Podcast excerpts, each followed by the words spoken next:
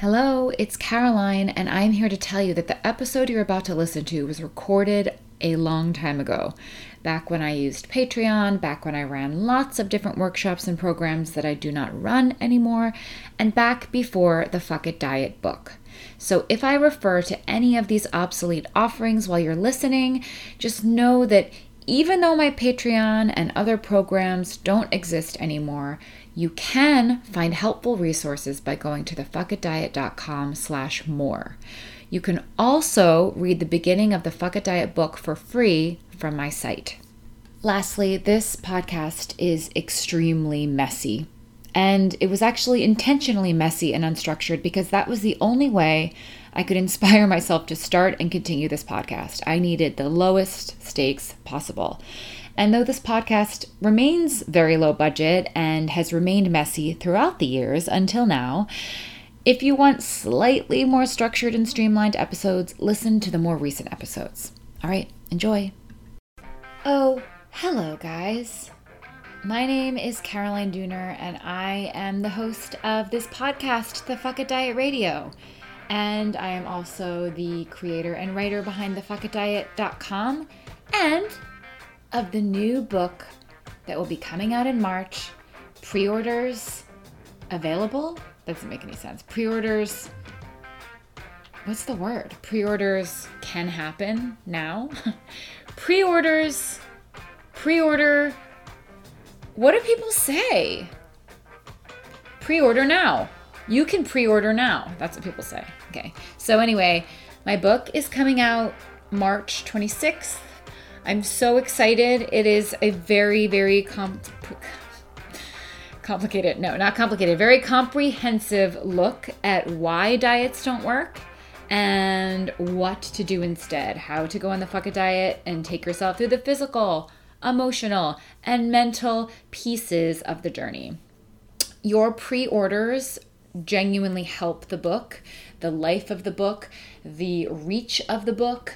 Um, it helps other people to see it. If it sells well, more people will find out about it. And if it matters to you that um, other people understand what the hell you're doing, trying to get away from diets, pre ordering the book could really potentially help that to happen. Um, either way, pre orders are very, very helpful um, to me, to the book, and I am very thankful if you guys pre-order the books. You can pre-order at Amazon or Barnes and Noble. Um, there will be an audiobook version, and I am most likely going to be read it, reading it if I win the battle. But I do know that doing the audiobook is going to be harder than this because I've already messed up speaking, stumbling words like, you know, seven times in this short two minute podcast. So, um, I am going to be reading the audiobook and it's going to maybe be the death of me. Um, but I don't think you can order the audiobook yet. Either way, pre orders of the actual book, um, you can even go to your local bookstore and you can ask them to order the book for you. Um, if you dare say that you want to order the Fuck It Diet, um, you can also just give my name. Caroline Dooner, and they can order it anyway. Pre orders are available now. No, that's not how you say it. Pre orders do you know what I mean? Like, the book is available for pre order now. Okay, that's what you say. The book is available for pre order now. Pre order now. Anyway, I'm really sorry to everyone who maybe doesn't want to get the book at all or who has already pre ordered it um, and will have to deal with hearing me talk about this um, through March and beyond. But I I have to. it is my life now. This is my life. It's not really the life that I chose, but it's the life that has that has happened. Anyway, moving on, we're going to do what we usually do. I'm going to read the new post and then I'm going to answer listener questions. So, let's get to it. The new post is why do people swear by keto? Now, you know what I mean? Like, I swear by this diet. Um, I actually was planning on writing a different post that really went into the psychology of why people think that their diet works, even if um, it's ruining their life in some way um, or going to ruin their life. Uh, but then I sort of wrote a slightly different post. So this title isn't the perfect title, but mm, I kept it anyway. Or maybe by the time you're listening to this, I changed it. I just can't say. I just don't really have control over what future me does. So let's just read the actual post. Some of the angriest comments I get on Instagram are from people who swear that the keto diet is helping them and that I am so incredibly ignorant and or deceitful for saying that the body prefers carbs. However, for every comment where someone is swearing by keto, there are 20 more comments with people saying that they too tried keto with hope bursting in their hearts, only to find that after a few months it had fucked up their metabolism, hormones, energy levels, sanity, and has been really hard to recover from mental- mentally and physically. I've spent a long time trying to decide how to be diplomatic when I answer these people and to not claim to know what's best for everyone's body because everyone is different. Some people are allergic to fucking tomatoes. We are all different. I'm also surely not a doctor or nutritionist or dietitian, and any thought that I've ever had of trying to become one of those things has been met by major resistance from me. So I'm happy not to be. Um, and so I have no authority or desire to weigh in on diets that people claim are medically necessary and helpful to them. The Fuck It diet, honestly, in the big picture, is concerned with the mental and spiritual ramifications of chronic dieting. It just so happens that there are very physical consequences to dieting too, and so I've researched them and shared them and continue to because it matters. But my, you know, authority on this or my my lens is kind of how it messes with your life on a bigger scale, not just physically. Anyway, back to my attempts to be diplomatic to respond to people who are commenting saying that keto is their favorite thing ever. I have found myself saying things like, I'm so glad that you feel good on keto, but this is an account for people trying to heal from chronic dieting or disordered eating, and your comments about keto don't belong here. And many, many people who are commenting right alongside you have had opposite experiences on keto. I have also compared keto in the past to wheelchairs or mobility devices, meaning just because a select number of people are benefited from this thing that helps you, and for keto, this is pretty much children with seizures, maybe, depending. Um, that doesn't mean that it cures any underlying condition. And it also doesn't mean that people who don't need keto, a very, very restrictive, specific diet that may be medically helpful for children with seizures, or wheelchairs or mobility devices, it doesn't mean that people who don't need those things should be using them. In fact, if they do use them, it will probably make things worse in the long run. I also asked Anna Sweeney, who is a dietitian on Instagram at dietitian Anna, and she's an amazing account to follow. She is a dietitian, she is non diet, she is health at every size, and she also has a disability, so she has a really amazing perspective. Um, that is unique and she has amazing content. Anyway, I reached out to her and I asked her if that analogy, that metaphor or simile or whatever it is, I don't know anything about English class anymore. Um, if it was a good comparison, if it was cool, if it was okay that I sort of shared it that way, and she gave me the green light. That doesn't mean that everybody who's in a. There was somebody, I'm definitely going off script right now, but there was also somebody who commented when I posted that on Instagram. It's just like a whole war zone to say anything that's slightly controversial, but um, like non dieting. But when I shared this analogy, someone was like, wheelchairs are not like diets. And I was like, no, I'm not saying that they're like diets. I'm saying they're like a very specific thing that might help a very small amount of people. It was just, they're like, don't compare wheelchairs to diets because a diet is a choice and a wheelchair is not. And I was like, I'm not. I'm anti diet. That's not what I'm doing. I am comparing. anyway, okay. Let's get back to this thing. The most honest thing that I can say about the keto diet is what the fuck do you think I'm going to say? Keto is a very, very restrictive diet, and therefore it has no place in or on or around the fuck diet. It has no place in the lives of people recovering from disordered eating or eating disorders. And if you are someone who is on the keto diet and you feel great, then you don't need the fuck it diet either. Why are we even fighting?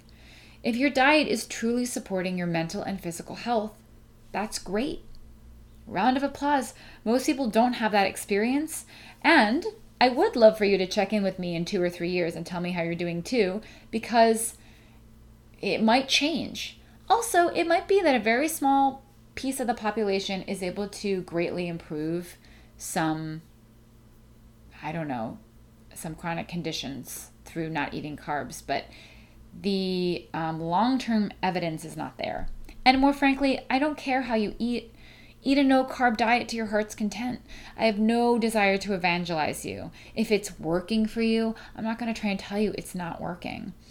But if you want to know what I think, the short term benefits of the keto diet and of any diet for that matter are just that. They're short term. The long term effects can be physically and mentally devastating and have yet to be truly studied. There are very, very, very, very few long term diet studies.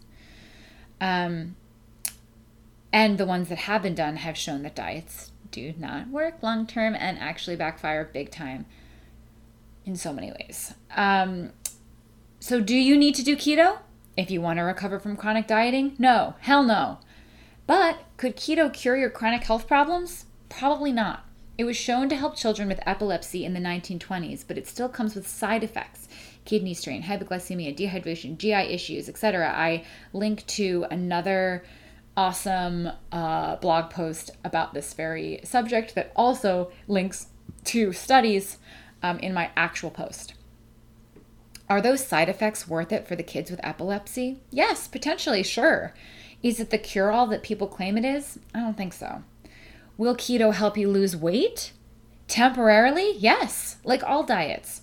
But now that we are now oh, now we're getting into our usual fuck a diet rigmarole. Diets backfire long term, it's how we're wired, and diets and weight loss can actually negatively impact health, especially the yo yo up and down, against all of our cultural common knowledge. We are all confused about weight loss and health. We're assuming that weight loss is always good for us, and often it's not. You can also lose weight in a way that makes your health worse, and that happens very often. But more importantly, the psychology of extreme dieting, even for health, is almost identical to eating disorders. So if your lifestyle is negatively impacting your mental health, it's not a good idea. It's not sustainable. What is health if it doesn't take into account mental health and stress levels? The psychology of extreme dieting is all consuming. To do it, you have to buy in. You have to believe that what you're doing could really, really help you. You have to believe that maybe it already really is helping you, even if you haven't experienced the benefits yet. I have personally done this over and over and over again. I have gone from extreme diet to extreme diet, keto, paleo, raw vegan, etc. I've I've done all of them. And I always had to buy in. I had to believe. And I understand, I empathize, I really do, with people who are looking for that cure all.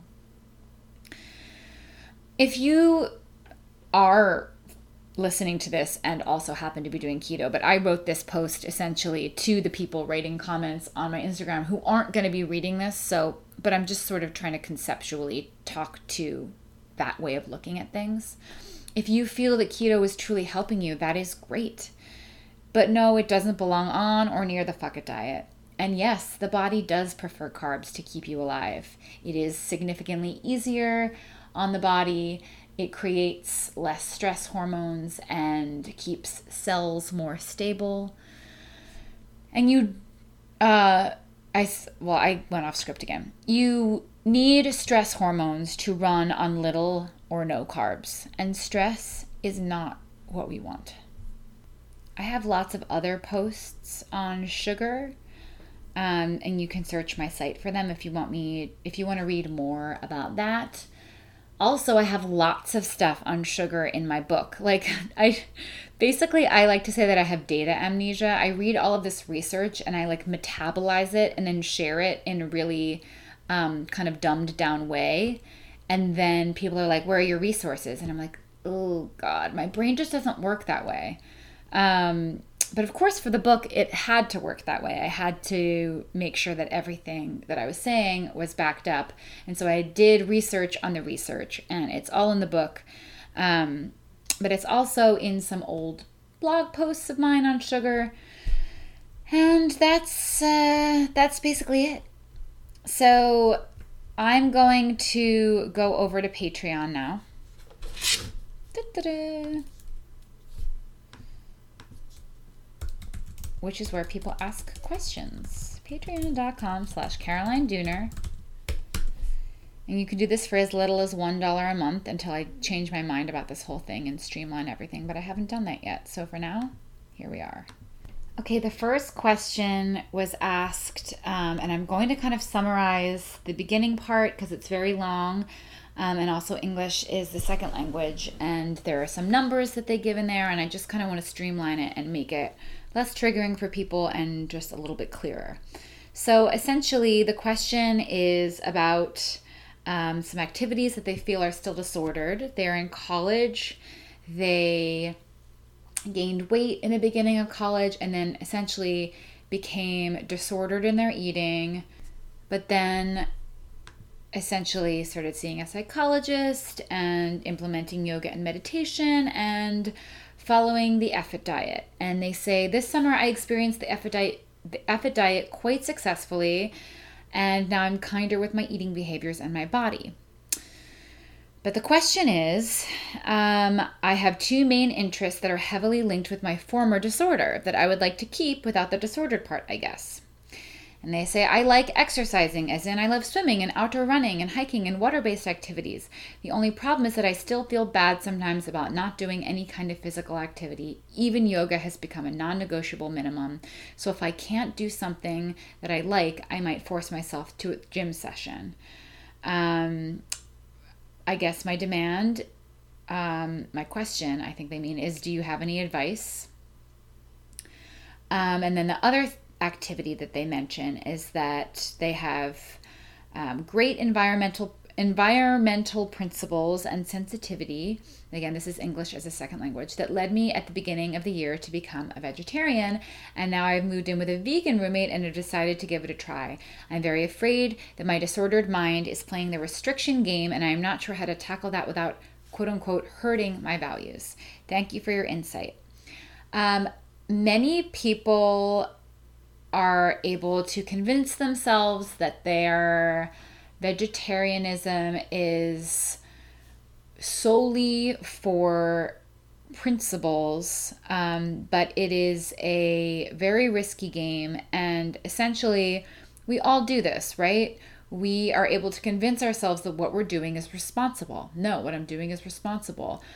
Um, but if it, if either of those things, exercising or eating a certain way that is quote unquote responsible um, is affecting your mental health or feeling like a compulsion or taking over your mind, it is not worth it. It is not responsible.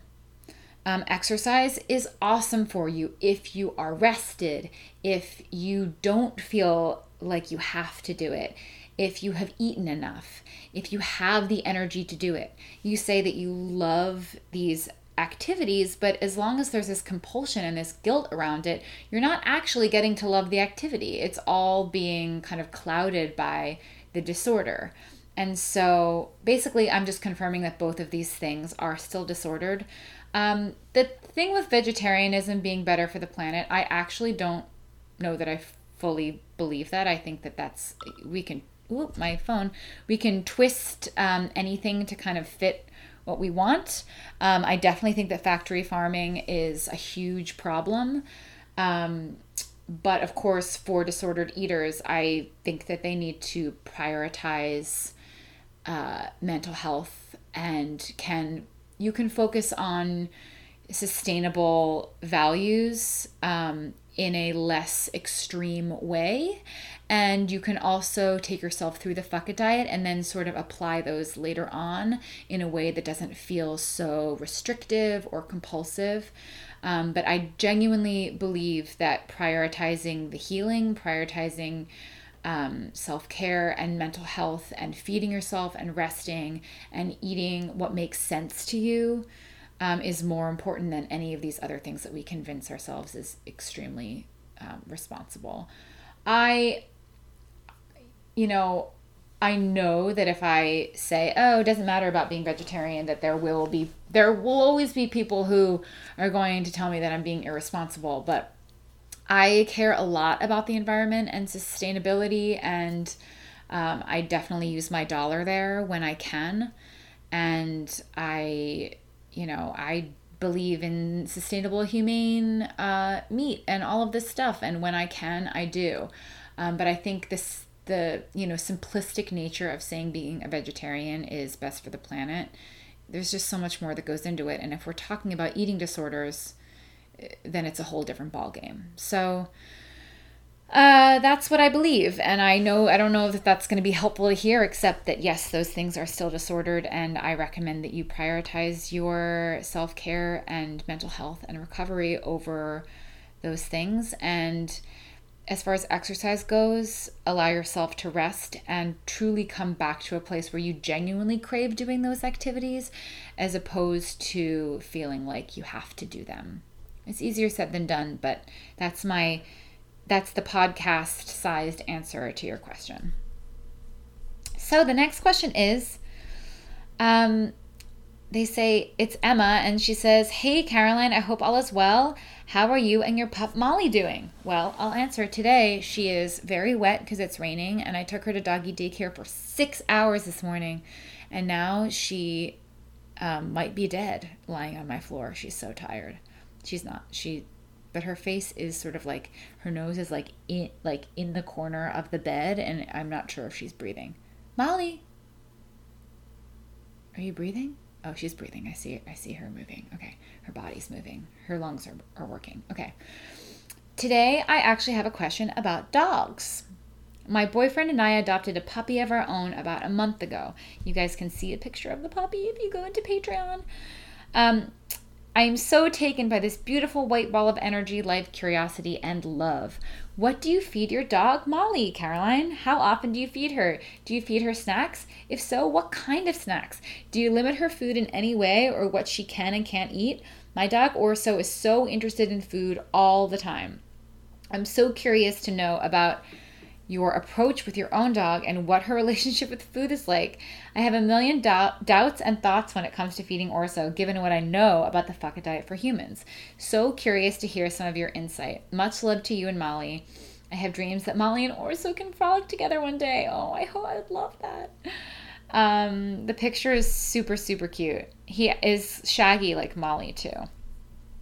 Um, and then Allie Paris responds, This is so interesting because I realized a while back that a lot of my own disordered beliefs about food also played out in the way I fed my dogs definitely an orthorexic mindset on what I would and would not feed them. Thankfully, it was never harmful to them in any way, just added stress and anxiety for me and my quote unquote responsibility to them as their caregiver. I genuinely believed for a long time that if something went wrong, I was entirely responsible for their health outcomes. Interestingly, I worked in canine genetics for a few years and absolutely knew that this wasn't the case, that the diet was not the sole determinant of health. Thanks for talking on this. Okay, so my little dog. This is such an interesting question, and I also definitely, absolutely um, have thought about this, and I definitely do feed her in a fuck it diet kind of way. Um, so my little dog came to me um, like not she cares about uh, treats. In fact, she cares about her food if I pretend it's a treat, but when I put food in her bowl, she literally couldn't care less. She only eats if she's starving. So I've done research on this, and you can train dogs to graze instead of being fed um, at specific meal times. And the kind of funny thing is, you sort of have to put them on the fuck it diet in a way. There, there's an article that I read about how to switch over um, dogs who are on regular feeding schedules, where they ha- where they like have a you know certain amount of time to eat it, and then it gets taken away, and to to switch them over to be grazers because you have to teach them that they don't have to eat everything in the bowl because there's always going to be food there. So there's an adjustment period. And when I read that, and I read that, you know, my my puppy is almost 7 months. And oh, she's so cute over there. I should take a picture and then I'll post it with this. So cute. Sorry guys, I'm so annoying. Um I'll post it on the post. Oh, it's fuzzy. Damn it. Don't be a fuzzy picture. Be clear. Be clear. Be clear. Okay. Um, sorry. Is, I'm so annoying. I'll post this. Not that anyone cares. But so I started the grazing thing not long, not not long into having my puppy, but the thing is is that she already like wouldn't eat she didn't care. Um and so it was almost easier to have her graze or else she would never be able to eat. And also it felt like the fuck it diet to me and it made sense that if an animal believes that they don't have control over when they get to eat or they they feel like they're going to get really hungry that they're going to do what humans do. Now please take this with a grain of salt because there may be some dogs that are like genetically wired to be more obsessed with food. I don't really know. I can't i i feel uncomfortable making a blanket statement about dogs though i'm just going to give you my experience and my perspective.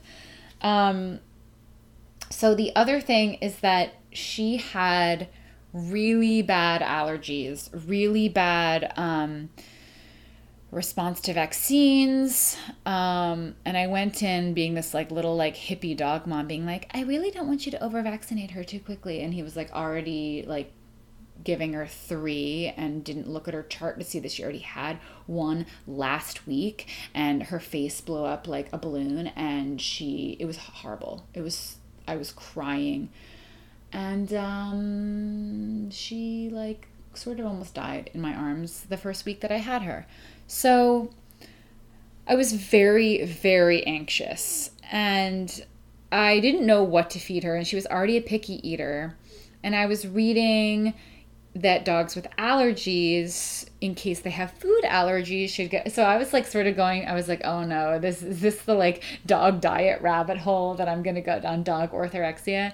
Uh, that that dogs um, haven't really evolved to eat grains. Again, I don't know that this is true because I've also read people, you know, saying dogs need carbs if you're not going to give them grains. They're, you know, they they need carbohydrates, and so essentially, it's all very similar to human stuff, and it's really really hard to know what is true and what is like diet dogma that like the companies that are selling the raw, you know, raw, expensive food, I just, I don't know, but I buy the super, super expensive, fancy, dehydrated, raw dog food. Um, so, am I a sucker? Am I just making my dog be on this pristine diet? Maybe. Except in fuck a diet fashion, she is allowed to eat anything that anybody gives her, like any treats, anything, you know, like there she's allowed to eat anything. I just happen to feed her this super bougie, expensive, potentially unnecessary diet that's supposed to be super good for them, but who really knows, you know? Um, it's Stella and Chewy's, if anyone is curious. And I have all of these like super meat base, like rabbit bones, rabbit liver. Like I'm giving her this like super carnivorous um, uh, snack diet. Like all of her snacks are like super. Um, basically, I've I spend fucking thousands of dollars on my dog, like giving her like the most expensive shit. I think I'm a sucker. Um, I was able to tell myself that a this probably was good for her because like food is good for humans and dogs, and this is like the stuff that they would be eating, like full animals and stuff. Um, but she also had these really bad allergies that then kind of like translated into other allergies and like super itchy skin. And so I I was able to convince myself that I needed to um, kind of like give her this limited ingredient diet. But she eats anything that anybody gives her. People give her treats all the time that have all sorts of stuff in it. And the fuck it diet mother is like, yeah, she needs to be resilient. But so this is this is kind of the irony and i'm very very aware of it and i think it's kind of funny and like absurd um, and i think if she was a real child who had was able to like think through what they were eating it would be a totally different story but because she's a dog and she is not like it's not like a whole psychological thing especially if she um, knows that she's always going to be fed. I mean, I give her so many treats. She literally always has food sitting there, and as soon as she eats it, I fill it back up. And she sort of self regulates. Like, she will eat a lot sometimes, and she also sort of hasn't eaten since like yesterday midday because she's been too tired because she's been playing so much and then she'll like eat like so much at night and um, it just depends. Every day is a little bit different, and I can tell that she self regulates because she'll just stop in the middle of eating a bowl. So, is this the best way to feed a dog? I have no idea. I don't know what the hell I'm doing, guys. I'm definitely trying to put her on the fuck it diet with super, super high quality ingredients. Is that necessary? Who knows? I don't know. Should I be giving her stuff that has grain in it? Maybe. Maybe I'll totally regret it and be like, I knew better than that as the person who writes the fuck it diet. Why did I put her on this like raw paleo shit? Who knows? Who even knows? Who knows what's right? Who knows what's wrong? But basically, the way that I feed my dog is I let her eat as much as she wants all of the time. I give her so many treats and so many things to chew on. She always has food sitting out there. It's like the most expensive food that I could possibly buy because I'm an idiot and a sucker, and she seems to be doing okay. And and that's all I can do is tell you what I'm doing and why I'm doing it. Um, I would definitely look up the articles on how to switch your dog to graze feeding, and it's essentially like get them used to believing that they are always going to be able to access food and they won't eat it all in one. They won't like essentially gorge themselves just because they think they have to. And to me, that's pretty fuck it diet. So um, I hope that that was helpful or at least interesting.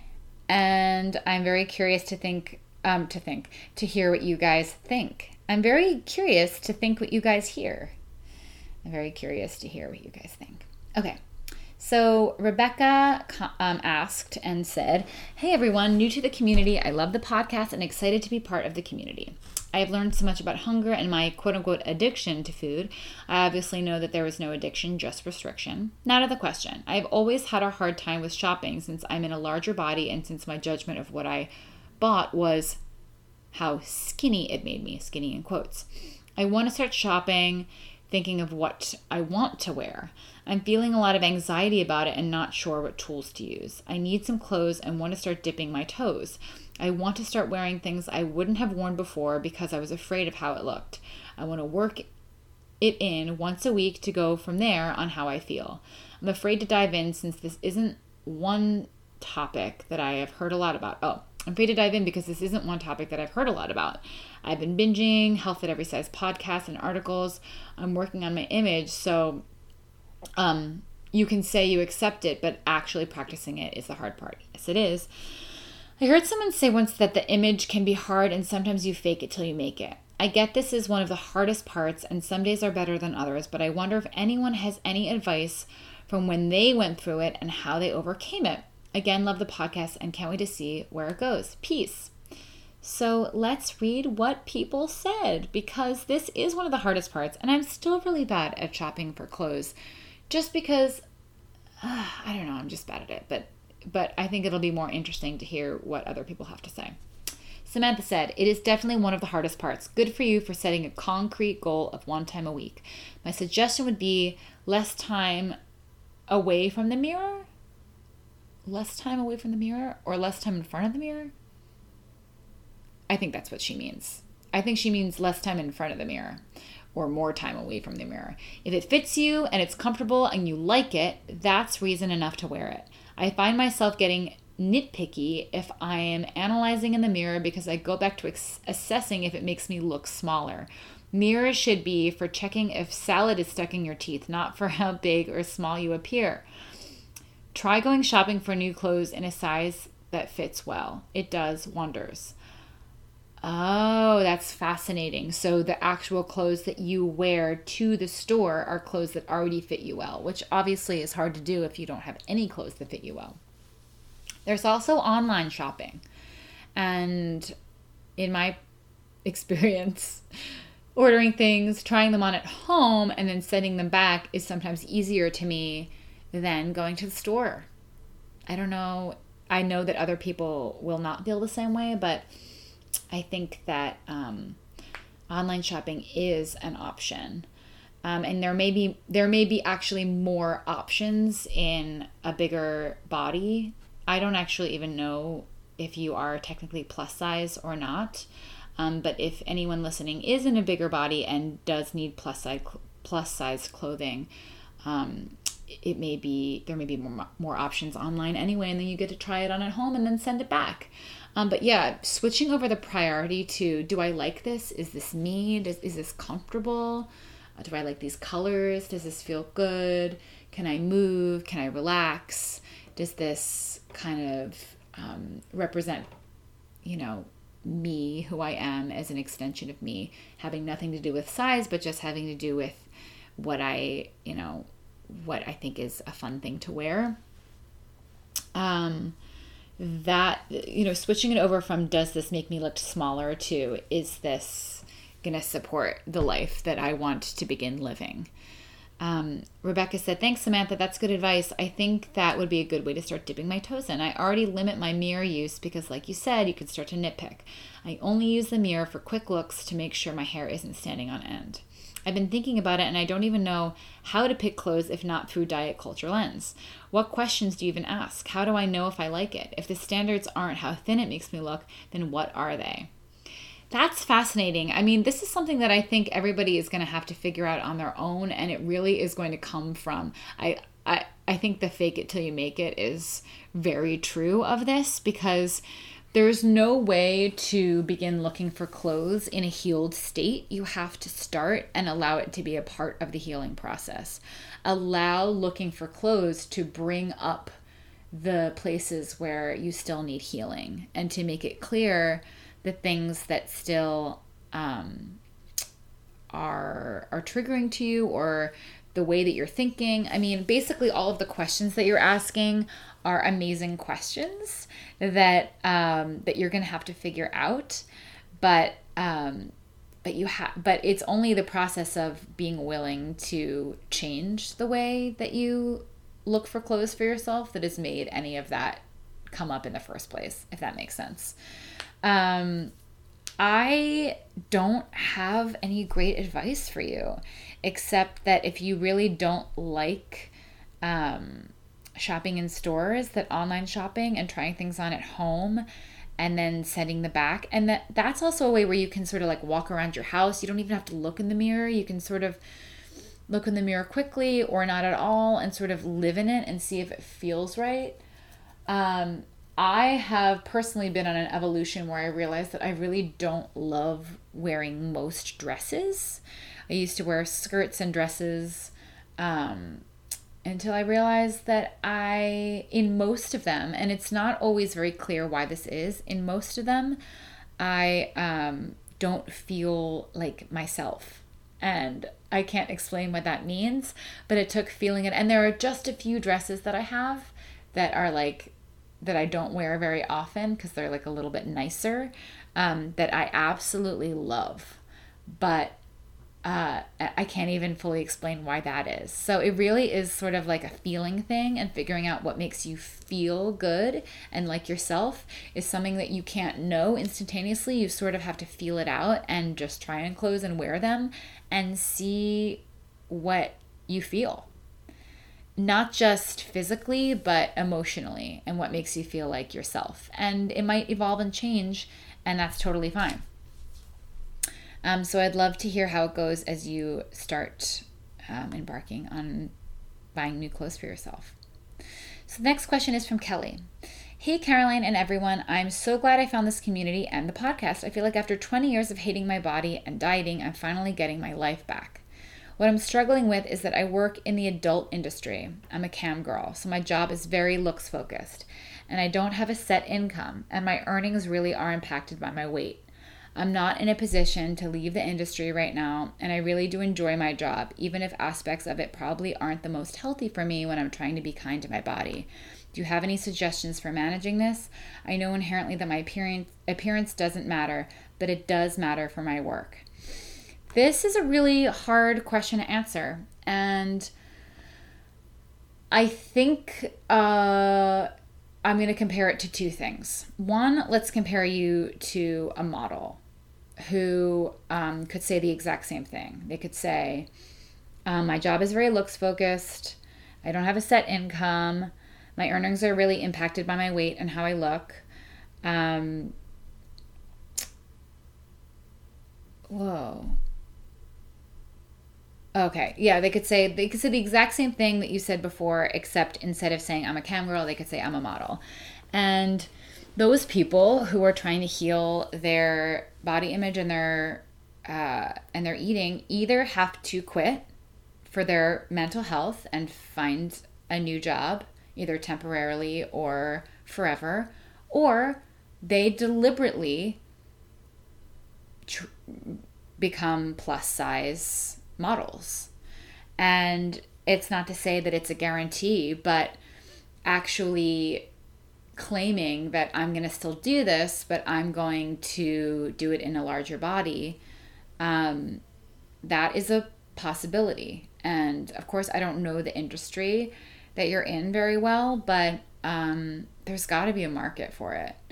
Um, so there's that. And then to compare to myself, who was and slash is, but mostly was an actor and was in musical theater and had a very sweet voice. And essentially, my type was young ingenue, but uh, in order to be hired, I had to, or I believed I had to, and also it was true. It is a thing. Ooh, oh, Molly, come up, come up.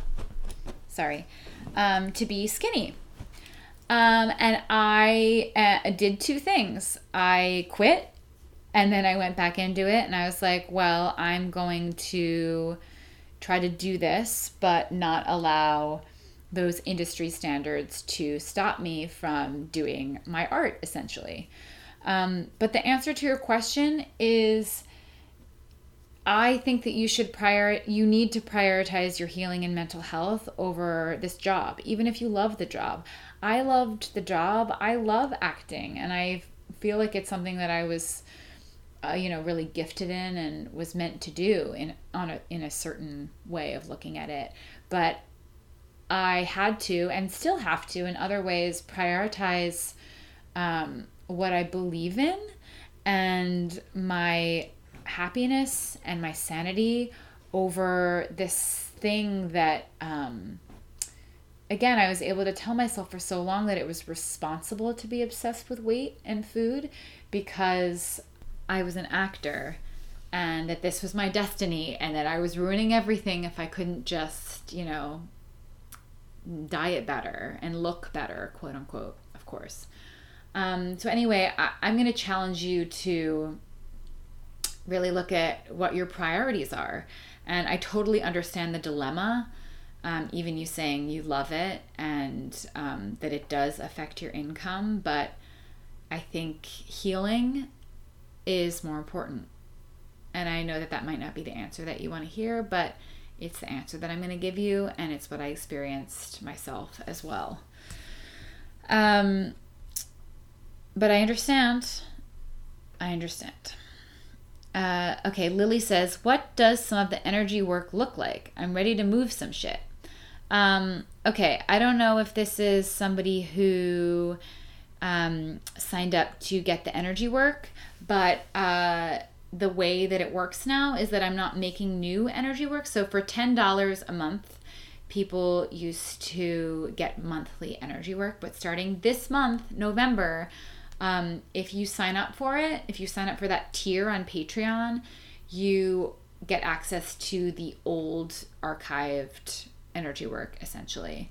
Um, so the answer to your question is go look for that in the posts section and you should have access to that. You can listen to the audios and just follow along and it'll guide you to breathe and feel and focus on certain areas of the body and help you move some shit. I love putting it that way because that's what I think energy work is. Moving some shit. Um in your body emotionally, energetically, etc., etc. Um so Lily, sorry if it was hard for you to find, um, but that is that's where it is. You should be able to access it, not in the community tab, but in the posts tab in Patreon. And the last question is Gap, not the thigh kind. Hey Caroline, I love your work and your advice as well as participating in this community. I've been doing the Fuck It Diet for about nine months and I've gotten really comfortable with making food choices and decisions. I'm also part of the body positive community on Instagram. For anyone struggling with food or body image, I highly recommend becoming part of the quote unquote group. I'm so invested that I created a separate Instagram account solely for the purpose of following people like you, Caroline, who are interested in healing their relationship with food. I'm free to follow only. Sorry, I'm confused. I'm free to follow only people with a good message and I'm shielded from my family and friends as well as the public eye. That's really smart. That's really smart kind of having like a secret Instagram post, um, Instagram um, account specifically for healing and body positivity. Um, sorry for the aside, but I think it plays into what I'm going to ask. That being said, here is something I still struggle with. I'm feeling more at home in my body. I gained weight and bought bigger clothing. I've also thrown away smaller clothing to get rid of the weight loss quote unquote ideal. I still feel feel there's kind of a big gap between the way I feel in my body and the way I look in my body. When I catch glimpses of myself in the mirror or pictures, it seems to appear much bigger than I feel. I'm trying to show my, myself compassion. I was, I was going to say, show myself. I'm trying to show myself compassion and not judge the bigger body I see because, of course, it's me I'm seeing. Do you have any suggestions on this topic? Basically, I want to know is oh, sorry. What I want to know is will that gap ever close between how I feel and what I see? Any advice would be so appreciated. Much love. Molly is the cutest. Yes, she is the cutest. Um, so it's a very strange thing, this phenomenon of body dysmorphia, where it's really hard to know if what we're seeing is twisted we have these associations with what certain things mean. And the way we look at ourselves in the mirror and in pictures is it, it's different than the way we look at other people and it's different the way than the way that other people look at us. We have this visceral emotional reaction to what we see and it's it's connected to all of these beliefs and all of this pain and all of these unprocessed things. And it's not it's not that we don't look the way we think we look but it's just twisted. It's like it's like we can't take it in in a in a emotionally rational way. Um because I'm not trying to say, oh no, you don't look as big as you think you look. Like, that's not what I'm trying to say. I'm saying that the emotional reaction to what we're looking at is is really blown out of proportion and it and it's really hard to tell um, until you kind of do some of the emotional processing of uh, all of the diet experiences in the first place until you spend time in your body, until you spend time kind of feeling and desensitizing yourself to yourself.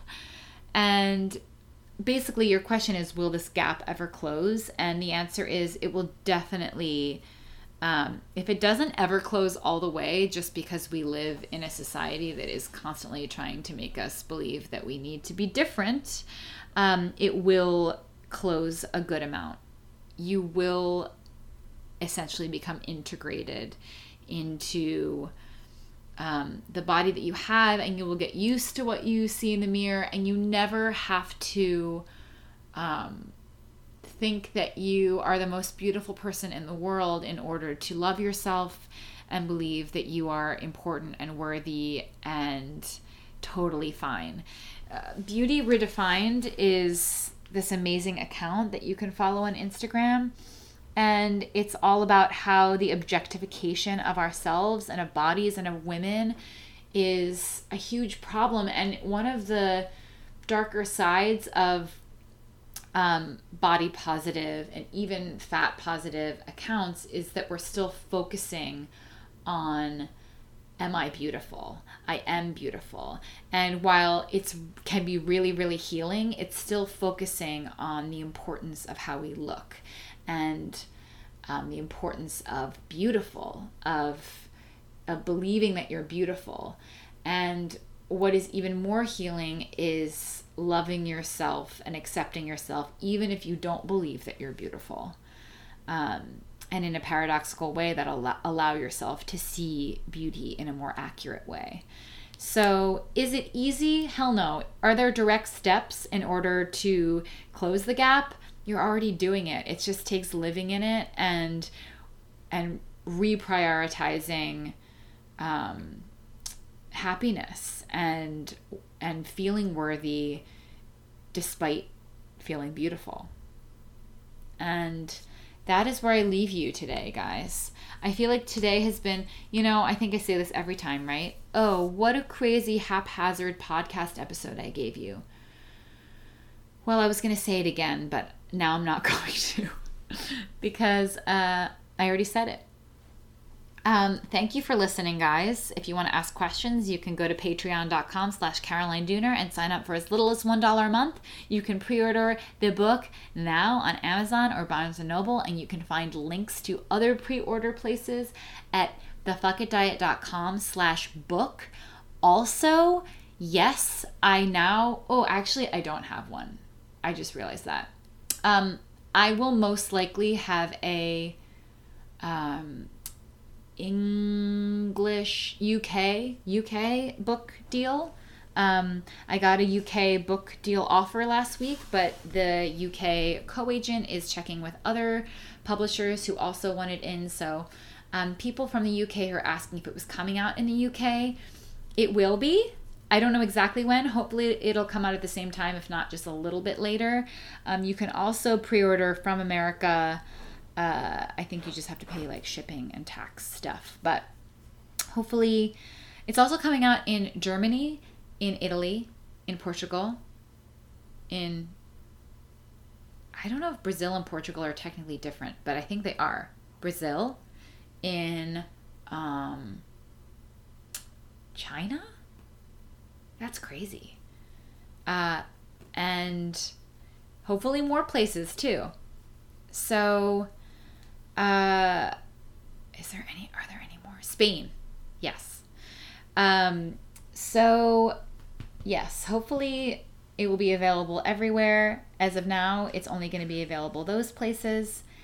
And I will talk to you soon, and I will see you on Instagram. And thank you for listening. Thank you for asking your questions. And sorry, as always, that it's so freaking haphazard. Bye.